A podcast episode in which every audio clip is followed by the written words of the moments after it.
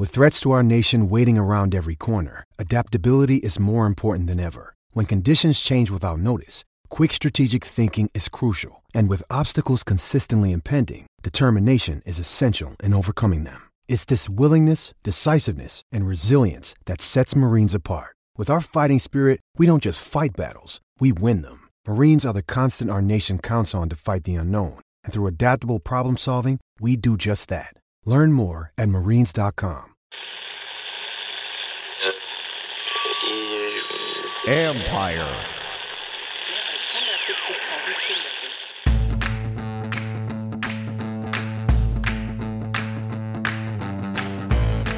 Hello, everyone, and welcome to my podcast. I have a really good guest today, a good conversation with Matt Bowen. Always love talking football with him because I always learn, and you will too. He gives a breakdown of Landon Collins, why he loves him. Um, he's going to tell you who he thinks the Redskins should take at 15. And then, because we've spent so much time talking about quarterbacks, we're going to break down some of the non quarterback options at 15 for the Redskins. Matt does a really good job with that. Yeah, hop in and listen. All right, well, I'm very happy to have my next guest, Matt Bowen, former Redskin safety, join me. Uh, Matt, I appreciate you coming on with me for spending a few minutes here to talk about the draft and some other stuff. Well, thank you for having me on, John. Always good to talk to you. Your journey to where you are now, to me, fascinates me because I knew you way back when, back when you were lighting up trunk candidate in practice and all that. Still one of my favorite practice memories. But just the job that you're in now, and because as you as you remember, you used to write an article for the Washington Examiner back when I covered the Redskins for the Examiner, and you did it for free.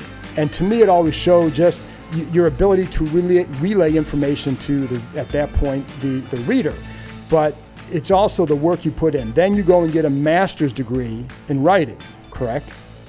I did at DePaul University. That's when I was uh, writing that column for you for the Examiner. Right. I remember I, you know, I was in a graduate program at DePaul University. I got a master's in what's called writing and publishing. Um, part of the English department at DePaul. Um, I did that right after I got done playing because when you get done playing, uh, this is everyone. It doesn't matter if you are a Pro Bowler or a guy like me who, who made the majority of his living covering kicks and special teams, you kind of drift a little bit. You don't really know what you want to do. And I already had my undergraduate degree in journalism from the University of Iowa. And we were living in Chicago, right by Wrigley Field. So uh, it was perfect for me to go watch the Cubs. And my wife said, "Well, why don't you go back to school?" And I said, nah, "I don't know about that. You know, I don't know. I really want to go back to school." But I did. I went to DePaul, got into a new competitive environment, um, taking an entrance exam, or you know, it's an essay exam to get into the program, and it really helped me as a writer because going from AP style or newspaper style of a journalism undergrad degree to now taking poetry classes, nonfiction writing, magazine writing, stylistics, rhetorical grammar. Um, you know, diagramming sentences from a Norman uh, Norman Mailer novel, which uh, take you about an hour. You yeah. know, so it was interesting to me. And it really helped me as a writer. Really helped me in terms of the tone I write with and how to connect with readers. And as you know, my background has always been print. Right. Um, uh, you know, that's my passion is writing. So, uh, yeah, that's where I started. You know, and from there I went to uh, help start the National Football Post. That's right. Um, and then started working for the Chicago Tribune. So, uh, and from there I went to Bleacher Report, CNN, Bleacher Report, and then eventually over uh, with you at ESPN. So it has been a long journey, um, but it's been a great journey because I worked with so many great people, so many great editors, editors that pushed me. Um, you know, I was working for Mike Kellams, my editor at the Tribune, and it was the first time in my career when I'd send something in and he'd send it right back and say, "This isn't good enough." you know, and you're like, oh, great, I got to start over. So, uh, uh, uh, I enjoyed the process. Let's put it that way. No different than being a player, what? John. It really is. No different than being a player. You enjoy the process, you put the work in, and you gradually start to climb that ladder. And I and, and I bring it up because you're in your position not just because you're a former player, but because of the work you put into it. And I think sometimes people see someone on TV and it's like, oh, he's a former player, that's why he's on.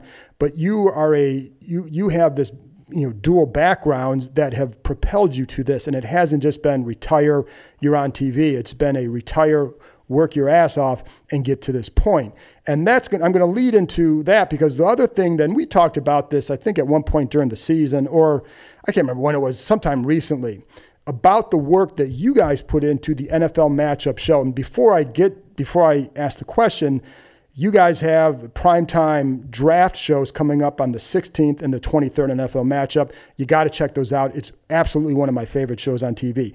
But I want to get back to you take a play during the season, one play. What's the process for diagramming and dissecting one play from start to finish for you on this show? Well, I'll give the entire process. It really starts Sunday night. Uh, I get the film early from the NFL um, from the league office. I get it Sunday night. Uh, you know, so the one o'clock games I, I get around after dinner time, and then the four o'clock kickoffs I get late Sunday night, so I can get on the film Sunday night. And the way I look at it is I focus on specific game situations. I always start with third downs, whether it's offense or defense. And after third downs, I go to the red zone. Because I think, in my opinion, those are the most scripted or schemed game situations. Those are money downs and third downs, and in red zone, as you and I both know, that wins or loses football games.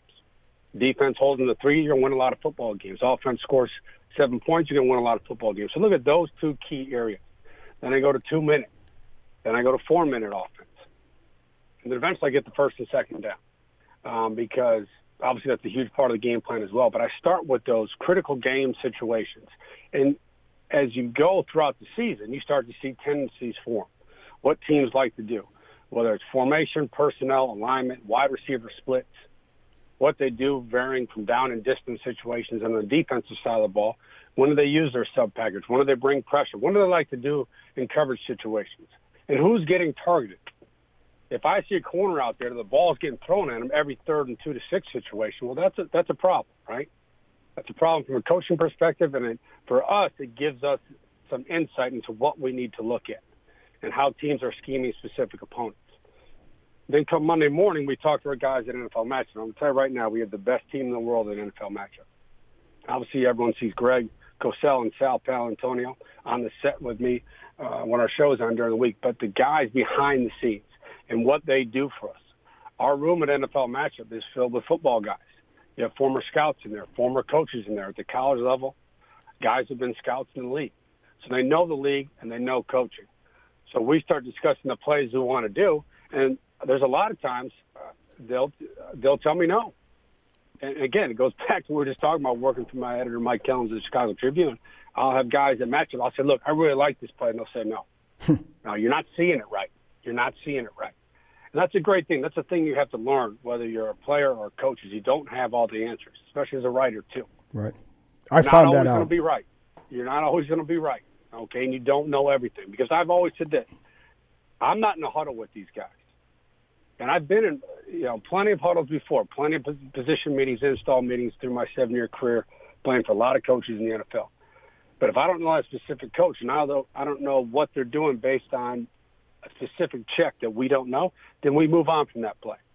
Okay, that does happen. But when we finally pick the plays, then it goes through a process. After we pick them with our guys at matchup, then we go to our graphic designers and how we're going to set up the plays, what we're going to highlight. If it's a three-level flood route, how do we want to present it? Because I look at this, John, as a teaching tool. No different than you know. I coach high school yeah. football too. Three state titles, right? Yeah, IC Catholic High School in, in Elmhurst, Illinois, Shout out. won three state titles in a row, and that's helped me tremendously. That has helped me so much as a writer and as an analyst, because if you can teach the game, you can write about the game as well. You can explain it. And that's how I look at matchup. When these plays get done, and they don't get done till Thursday. So we start Sunday night, and we don't get the finished product till Thursday. We take Friday morning. It has to go through a lot of, you have to check off a lot of boxes to make sure we're presenting the best content, make sure we are right. Okay, right. we always want to be right. Because if okay. you're not, coaches will know it, and then you kind of, of get exposed. Yeah. Of course they will. So there's times I'll talk to coaches I know in the league throughout the week and say, "Hey, man, can you look at this play for me? Am I seeing this the exact right way? You know, is this cover three? Okay, are they truly playing cover three? Is this or is this a pattern match defense? Okay, when they pressure here, and this play goes for an explosive game, who's it on? Am I seeing this? Well, the safety's supposed to rotate, or is this on the corner? And a lot of a lot of those things, John, I do know, but there's times where, like I said, you don't have all the answers. Right. So it's a big process to get from Sunday night to Friday morning when we're in Mount Laurel, New Jersey at NFL Films taping our show. But that's what I love about it. And I tell people it is a homework show. It is a homework show. It takes up a lot of time because you have to study.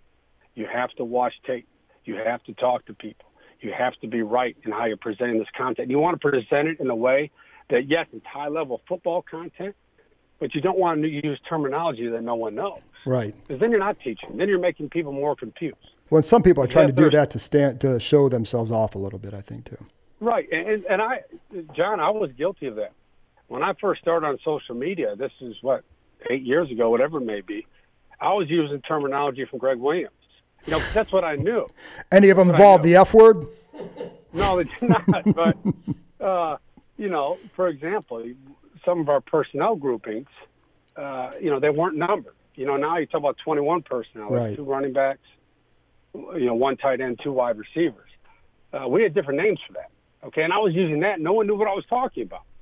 You know, and, and that was my fault that I was trying to teach the game, but doing it in a way that everyone didn't understand. So yes, we want to be high level, of course. We want to also present it in a way where a coach can watch it, a pro coach, a college coach, a high school coach, a youth coach, and someone who works at IBM or someone who's a high school teacher, mm-hmm. right?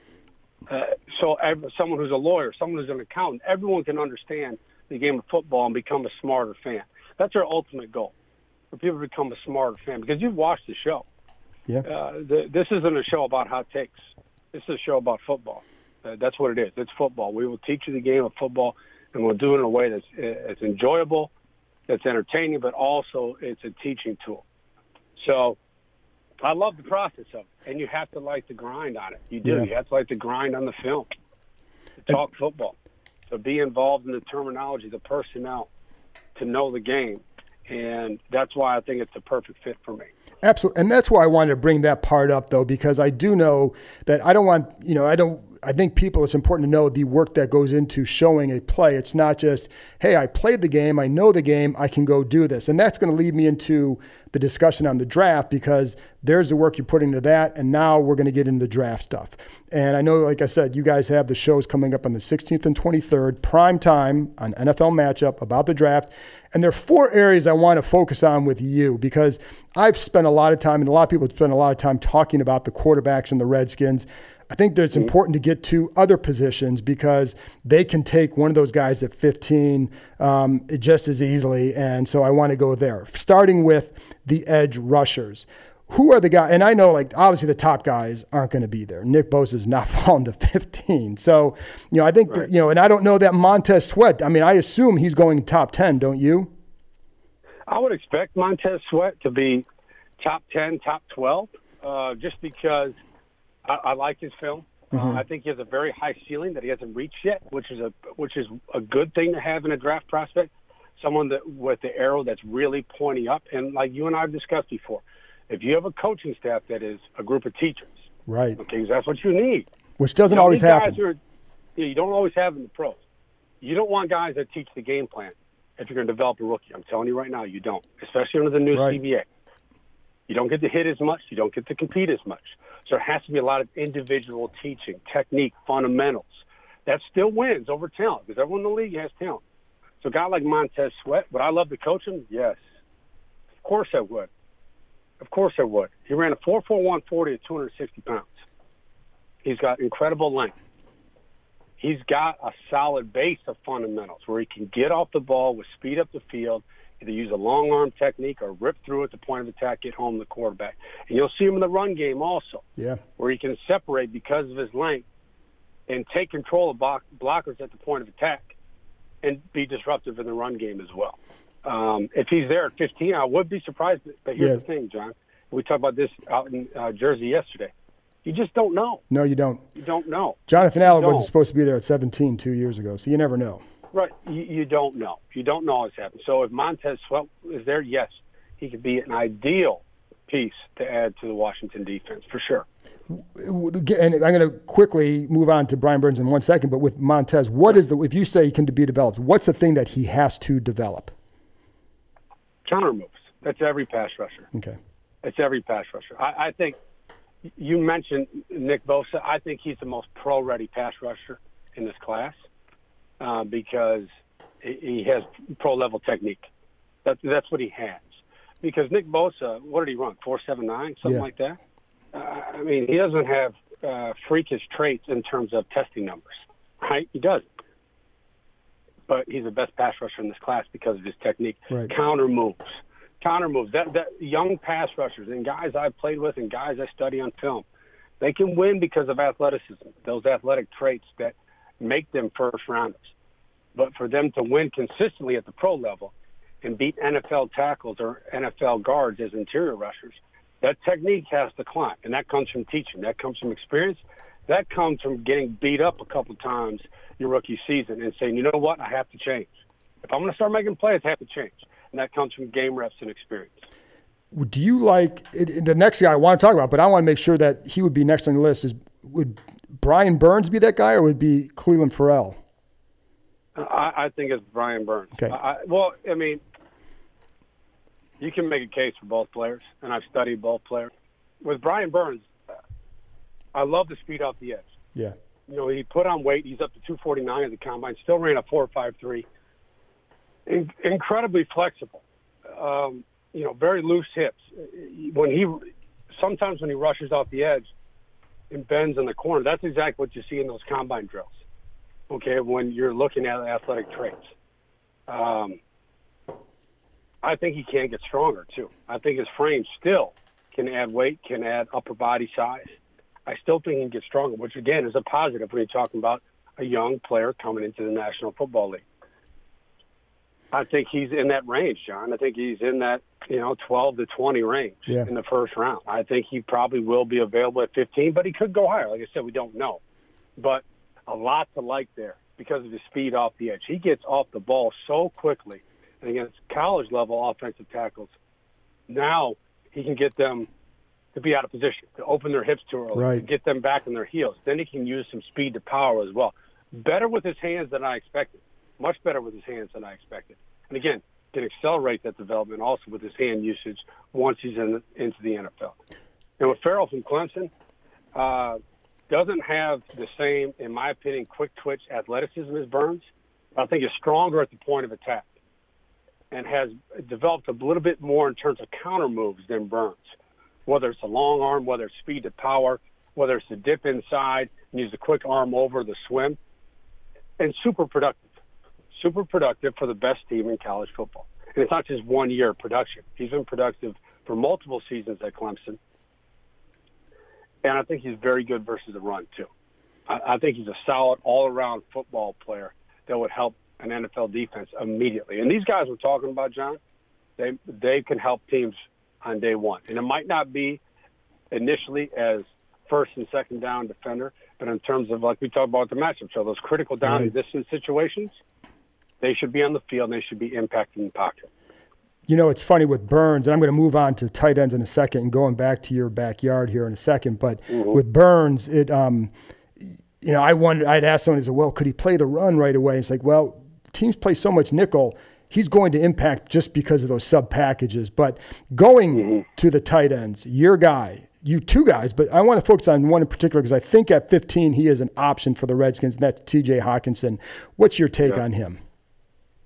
Well, I was talking with someone yesterday. And I said it like this: uh, start a baseball season. If he was a baseball prospect, he'd be a five-tool prospect.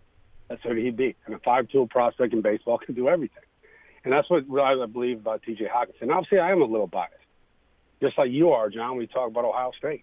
Okay. You think so? yeah, just a little bit. Not two years ago when they came to Kinnick Stadium. No, that didn't happen, John. I think we have a bad but- reception here. but I'll say this: T.J. Hockenson is a three-down player in the National Football League. They can do a lot of different things from you. The first thing that stands out to me, and I'm going to show this on matchup next week, is run blocking. And we forget about that. You know, it's such uh, it's uh, everything revolves around the passing game. I understand that, but you watch him block at the University of Iowa. He finishes people. He doesn't just block you; he finishes you. He tries to bury you at the point of attack. That comes from the the, the culture at the University of Iowa, how they develop football players, and playing for Kirk Ferentz, because Kirk works with the offensive line and the tight ends. I mean, the tight end position at, at the University of Iowa is an extension of the offensive line at times. So you get that immediately. the guy who can reach block, they can down block, they can climb to the second level. And if he gets on a linebacker or de- defensive back, he's going to drive him down the field and he's going to dump him on the ground. What he can do as a pass receiver, everything you want for the tight end position. He can be an inline tight end. That's a tight end that's attached to the core of the formation. Can work in the middle of the field. Whether it's a seam route, a dig route, running a quick stick out that I'm going to show on the matchup show next week. Creating that matchup versus a linebacker or a strong safety in coverage. He can flex from the formation, which they did under Brian Ferentz, the offense coordinator at Iowa. Flex from the formation either as a backside X or in the slot, become that big slot receiver now. Again, where you create matchup issues for the defense. What are you going to put there? You going to put a linebacker? You going to put a dime safety? Is it going to be your slot corner? How are you going to match up there? A very detailed route runner. And when I mean someone who's a detailed route runner, they understand how to use right. leverage, how to win within the stem of the route, and how to separate the point of attack. I think he's an excellent football player. I really do. And he's still growing at the position. He's going to get better. But he's been coached by some people I feel very strongly about at the University of Iowa that I will stand up for, that I respect greatly, and I respect their teaching ability under Coach Ferentz at Iowa and his staff. That includes Chris Doyle, the strength coach at Iowa. Mm-hmm. And you talk to them about TJ, and they love him. They do. And that's another thing. When you get a player from the University of Iowa, and obviously uh, I'm, uh, I'm showing my Hawkeye love a little bit, but when you get a player from the University of Iowa, they're professional, and they're accountable, and they're dependable. Those things matter when you're building a football team. That Abel family that Al Saunders used to always talk about way back when when he was at the Redskins. Let's take a quick break, and coming up, more of my conversation with Matt Bowen, and he's going to tell you who he would take with the 15th overall pick if he were the Redskins.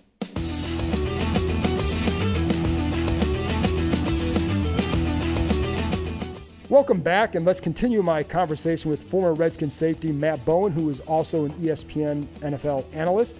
And he's going to tell you who he would pick if he were running the Redskins. And he had some very positive things to say about new Redskins safety, Landon Collins. Um, next position, receivers. Redskins need one. Is there a guy at 15? And the two guys that always kind of get mentioned would be DK Metcalf and Marquise Brown. I don't know that they would go Brown that high just because I think the durability right. would concern them. And I'm not sold on Metcalf with them at 15 just because I think there's going to be some, you know, he's got the elite skills, which is intriguing, but then he's maybe not the, you know, there's questions about his routes and all that.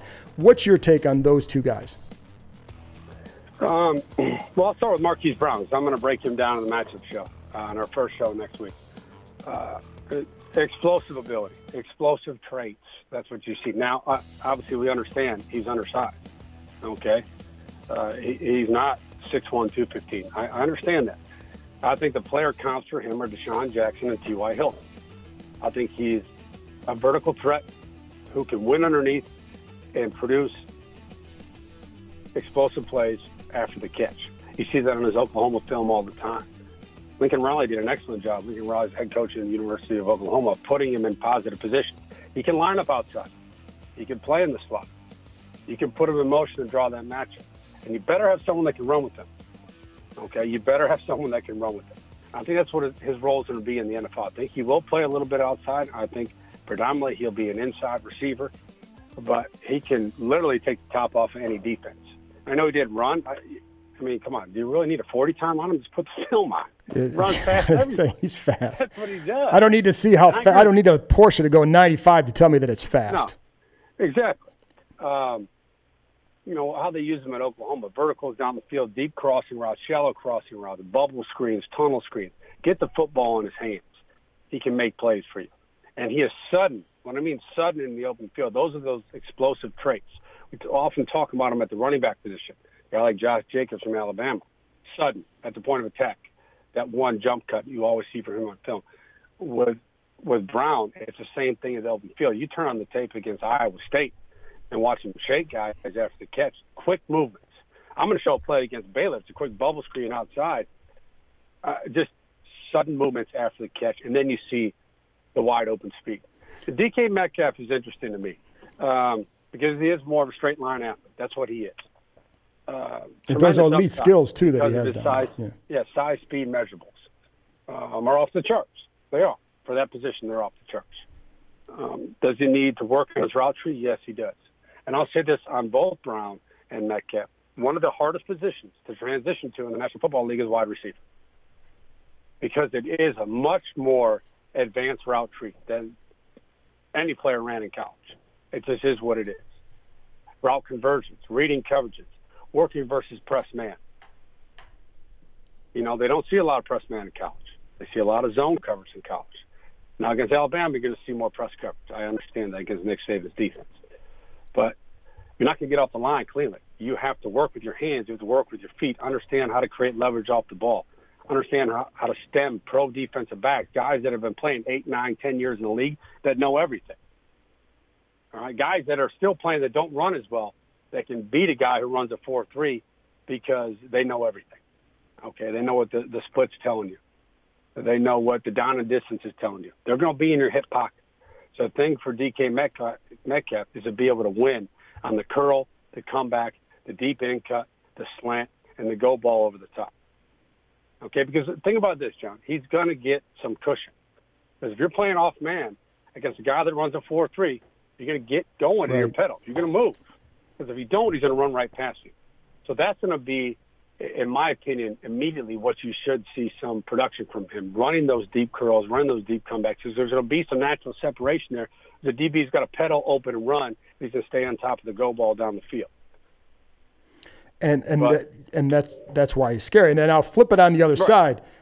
Are there any defensive backs that you see? I know there's a couple in Greedy Williams, DeAndre Baker. Do you see anybody in that middle range as a corner? Because I don't know that there's any safeties that would go there, but is there a corner that you would look at and say, this guy I really like in the middle of this first round? I would be surprised if there's a top 15 corner. I really okay.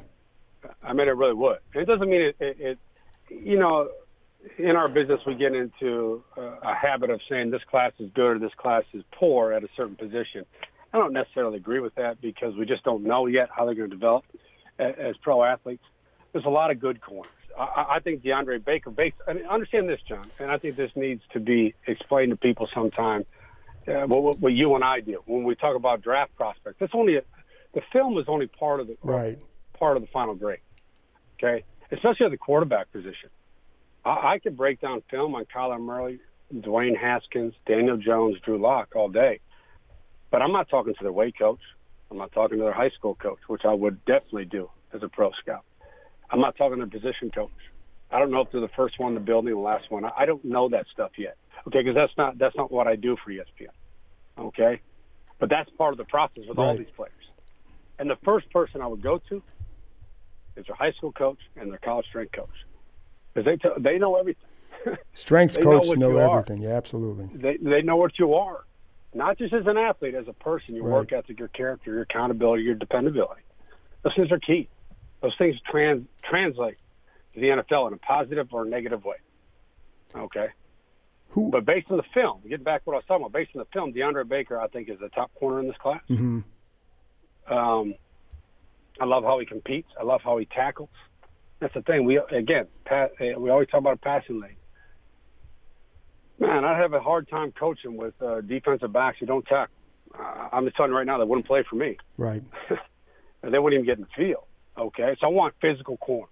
That's what I want. Physical corners in coverage and in the run game. And for me, that's DeAndre Baker. Now, DeAndre, DeAndre Baker ran, ran what four five two, four five yeah. something like that. Not, not elite speed. I, I understand that. There's a player out of Iowa a couple years ago named Desmond King who ran the four or five. He's had a pretty good pro career. Yes. Right. So again, speed isn't everything. I understand we talk about all the time at that position. It's a stopwatch position, and I get that. That's going to impact your draft grade. We all understand that.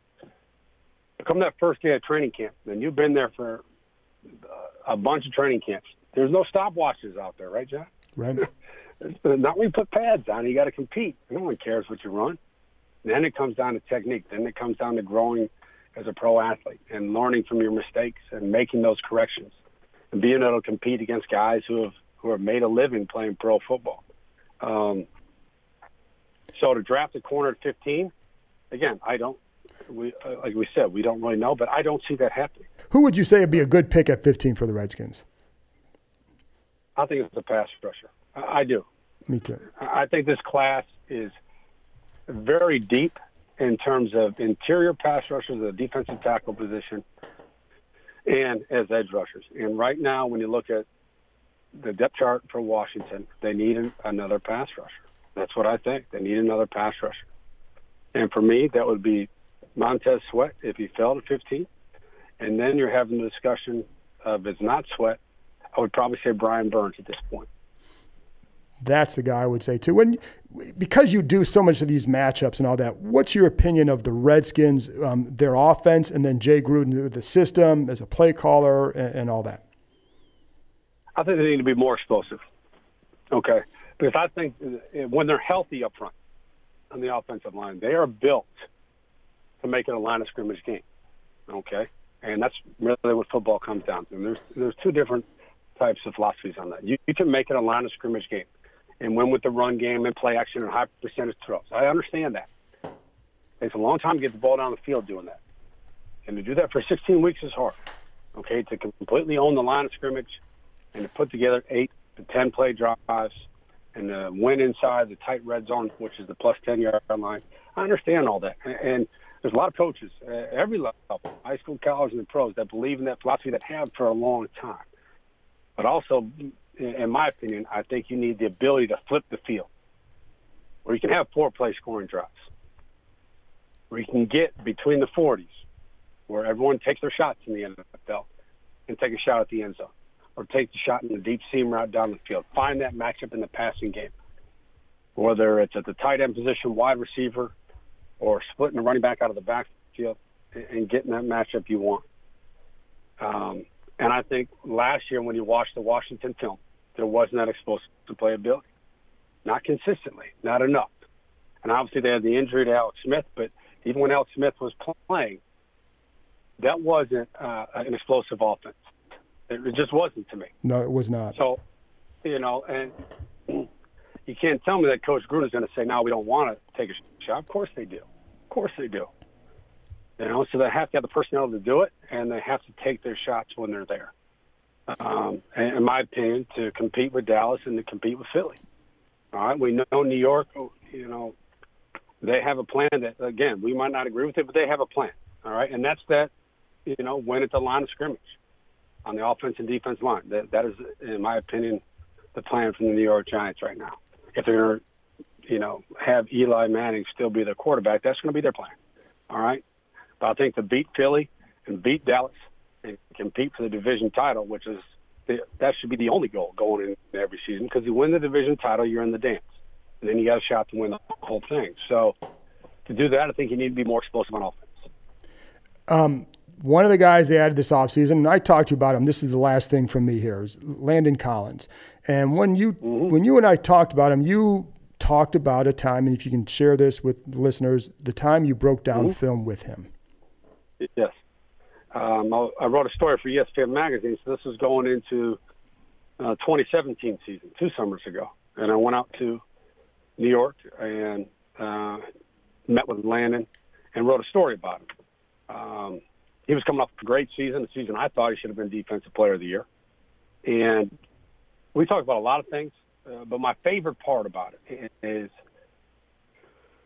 I brought my computer with, and I had a bunch of film on it. And I, I, I brought some plays of Landon in coverage, Landon playing the run game, Landon blitzing as a second level blitzer.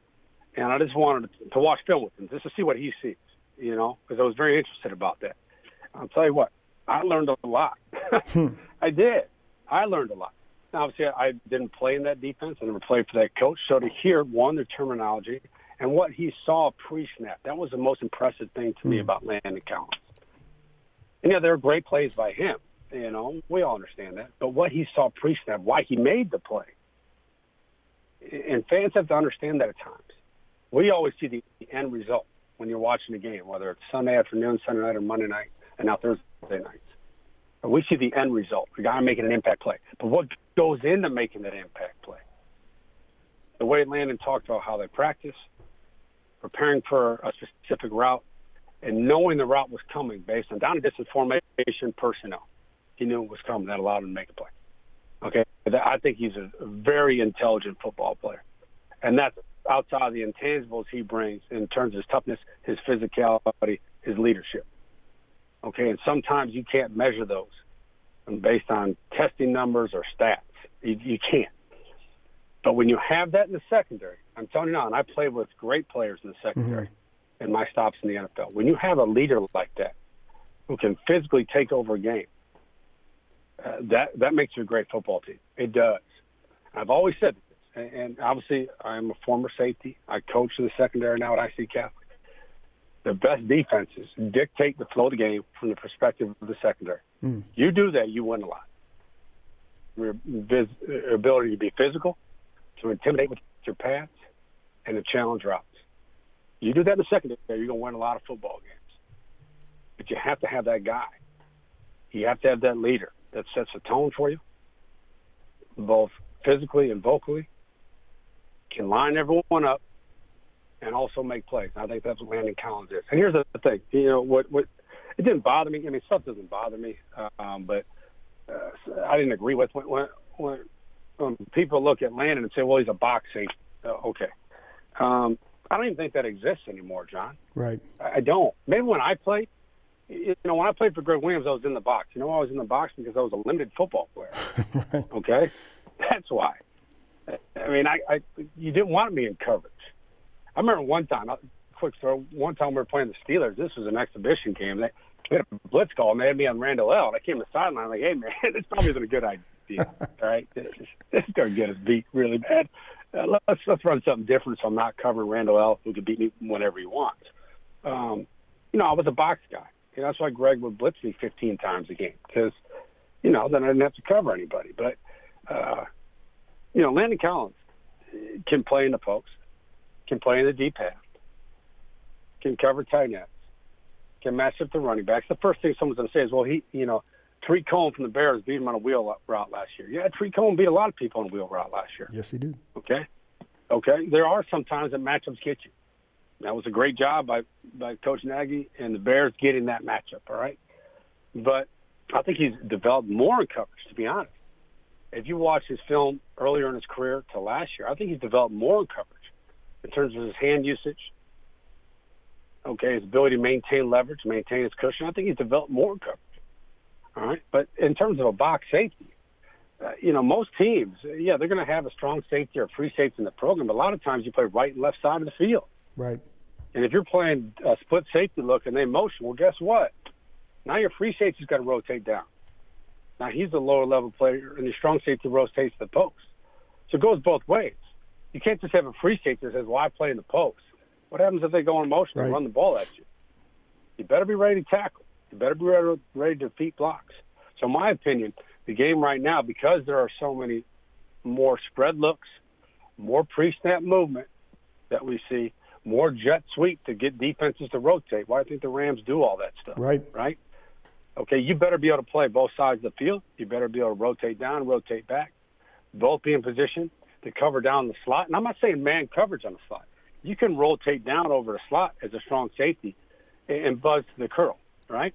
Or jam jam the jam the slot receiver, buzz to the curl, or jam the slot and trail underneath because you got help over the top, right? You're not just playing man coverage on an island. No, no. If you're doing that, if you're coaching that, you shouldn't be coaching, right?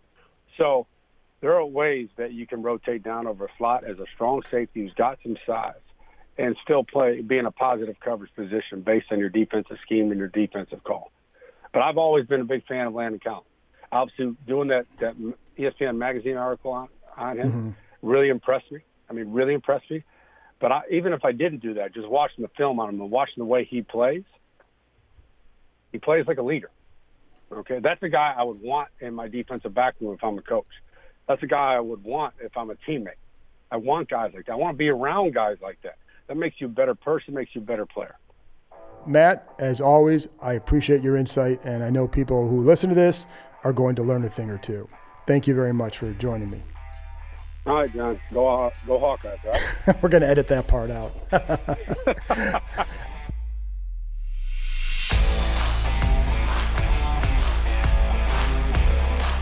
thanks a lot to Matt Bowen for joining me on the podcast. And I want to now bring in Bram Weinstein because he's sitting here listening to this whole conversation and curious, Bram, what what your takeaway is from what Matt had to say. Okay, so a week ago, Josh Weinfuss says Josh Rosen isn't getting traded until draft day, right? So let me give you two scenarios off of what he said. The scenario of the Redskins do get Rosen and the Redskins do not get Rosen. What happens at 15 in your mind in both those scenarios? Oh, I think I think they're probably my belief would be you're getting an impact guy. I'm looking at the edge rusher still. I don't think that Rosen joining them because I don't think they would give up that 15th pick as of right now. That that would be my belief. So I think you're looking at 15. You're looking at an edge rusher because they need a guy like that on defense. I don't, you know, I think the other guy that Matt talked about that I think would be a possibility is T.J. Hockenson because I think he makes sense in this offense. They need a multi-dimensional tight end to diversify those personnel groupings, which have become too predictable. And I think that would be another area I would watch. You're off the idea, though, that they would take a quarterback if Rosen is not going to be on this roster. If Rosen is not on this roster, then I do think there are some quarterbacks who would tempt them at 15. Whether or not they'll be there, and I would look at clearly a guy like Dwayne Haskins. Now, I don't know for sure that he would be the guy there, but I think when you're looking at the top quarterbacks, if there are guys that would tempt them, he would be one of them. And I think Daniel Jones would probably be one of them. Drew Lock, I know there's there's a temptation there. I don't know if they would take him at 15. Um, so, but I do think there's that would be in play. Yes, I don't know that those guys would be there. That's why I'm looking at another position. And, and I also know I also know Bram that there are guys later in the draft that they would be happy getting as well.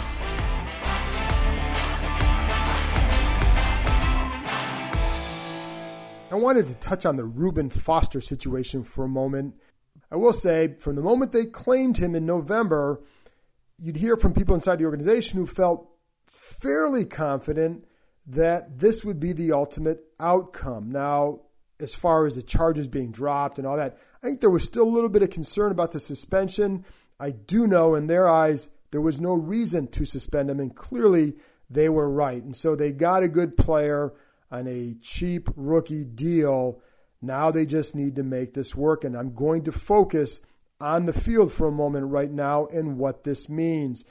What the Redskins have inside are three guys capable of starting Mason Foster, Reuben Foster, and Shaun Dion Hamilton. Reuben Foster will be on the field because he's that talented. Jay Gruden wanted this guy before the in, during the 2017 draft. I think he would have taken him over Jonathan Allen. I, so he's going to be on the field. Then it comes down to Mason Foster, Shaun Dion Hamilton. Mason Foster is around because there was some concern about Reuben Foster's situation. And also, I think there's still a wondering about where is Shaun Dion Hamilton as far as quality of starter play. In talking to some people, it's like there's a sense that he's probably more of a fringe starter, if nothing else, a really good backup and special teams player but a guy who is capable of starting. He's not a big guy, so you don't know how he'd hold up over 16 games. What I like about him is he seems to play with smarts and some instincts. Now, with Mason Foster, there's a lot of Fosters here, folks, but with Mason Foster, two down linebacker, as you know. I don't blame him for getting beat in coverage all the time because he's not putting himself out there. The Redskins kept doing it. They have messed that position up and they keep having to play him in coverage. He shouldn't be in coverage. Now, the question is, will they keep him going forward? And I don't know the answer to that. He would cost Mason would cost. I think it's. I think they would save four million dollars. If he's not starting, that's way too expensive for a backup. But what that also means, and what I do think, is that the Reuben Foster news doesn't necessarily change the fact that they could take someone in the draft at this position. I don't think it changes that at all because you, you don't know about Shaun Dion Hamilton. You can't trust that Reuben Foster will be there for all 16 games yet because you haven't seen it. And you know Mason Foster, you can upgrade there. So I think there's still a chance that something could happen. And then if that if they did get someone in the draft, then obviously Mason Foster I think would be the guy who would be out. But I still think you'd want a veteran backup, a cheaper veteran backup, um, just in case others aren't ready or something happens. Now Here's why I think they're hopeful that Reuben Foster will be okay in Washington. It's the presence of all those Alabama guys, no doubt. But I think one guy there stands out, and it's Ryan Anderson. For a long time now, I've heard how important he is to that overall group. They kind of consider him, I guess, for lack of better phrase, the father of those of the of that group. So he's the the mature voice, the guy who's going to keep people on the on the right path, etc. He has he hangs out a ton Reuben Foster. The problem is you can't hang out with somebody 24 7. Reuben Foster's his own guy, and there's only so much that one other person can do for a guy. I'm sure that Reuben Foster has had some issues in the past, even when Ryan Anderson was there at Alabama. I don't think he was arrested for anything, anything like that. But if there were issues, Anderson would have been there. But it's why they feel like there's a chance this could work in Washington. Now, they have to be cautious, and here's why. Two years, Foster, Reuben Foster has missed 16 games because of injuries, because of the suspension this past year, misdemeanor gun and drug charges. Um, so you don't know how he's going to fare over 16 games. You don't know if he can last 16 games because he hasn't shown that yet. If he does, he's a terrific talent. And I think you know if if he can do that, the Redskins have a guy who's got speed, something they clearly need on that defense. But you don't just need speed; you need a guy who can use that speed and use it consistently right. That wasn't happening enough the last couple years with Zach Brown, the guy he ultimately is replacing him with. After Reuben Foster was drafted by the 49ers in 17, Alabama coach Nick Saban mentioned the words choices and decisions when referring to Foster. In other words, everyone makes a choice and you make a decision and you have to live with that decision and you have to make the right decisions. The 49ers released him in November not necessarily because he was arrested, but because they felt they could no longer trust him. They had talked to him after his issues with the same woman a year ago that led to a court case in June. The charges were dropped. She admitted in court that she was lying, but the 49ers had talked to him about extricating himself from that relationship. And after all this happened, they felt they couldn't trust him, couldn't take him at his word. That's why he ultimately was on the uh, was on waivers and why the Redskins were able to claim him. So this is all up to Foster to make it work. I don't know if it's going if he's going to do it or not. You'd like to see a guy succeed. You'd like to see a guy who gets another chance make the most of it. And if he does do that, the Redskins have a heck of a player. Again, somebody still on a cheap rookie contract. But it will take time for Foster to prove that he can be trusted and for the Redskins to feel that this position is now solidified. And there you go. So thank you for listening. And I hope you enjoyed this podcast. I found Matt Bowen very enlightening. I hope you did too.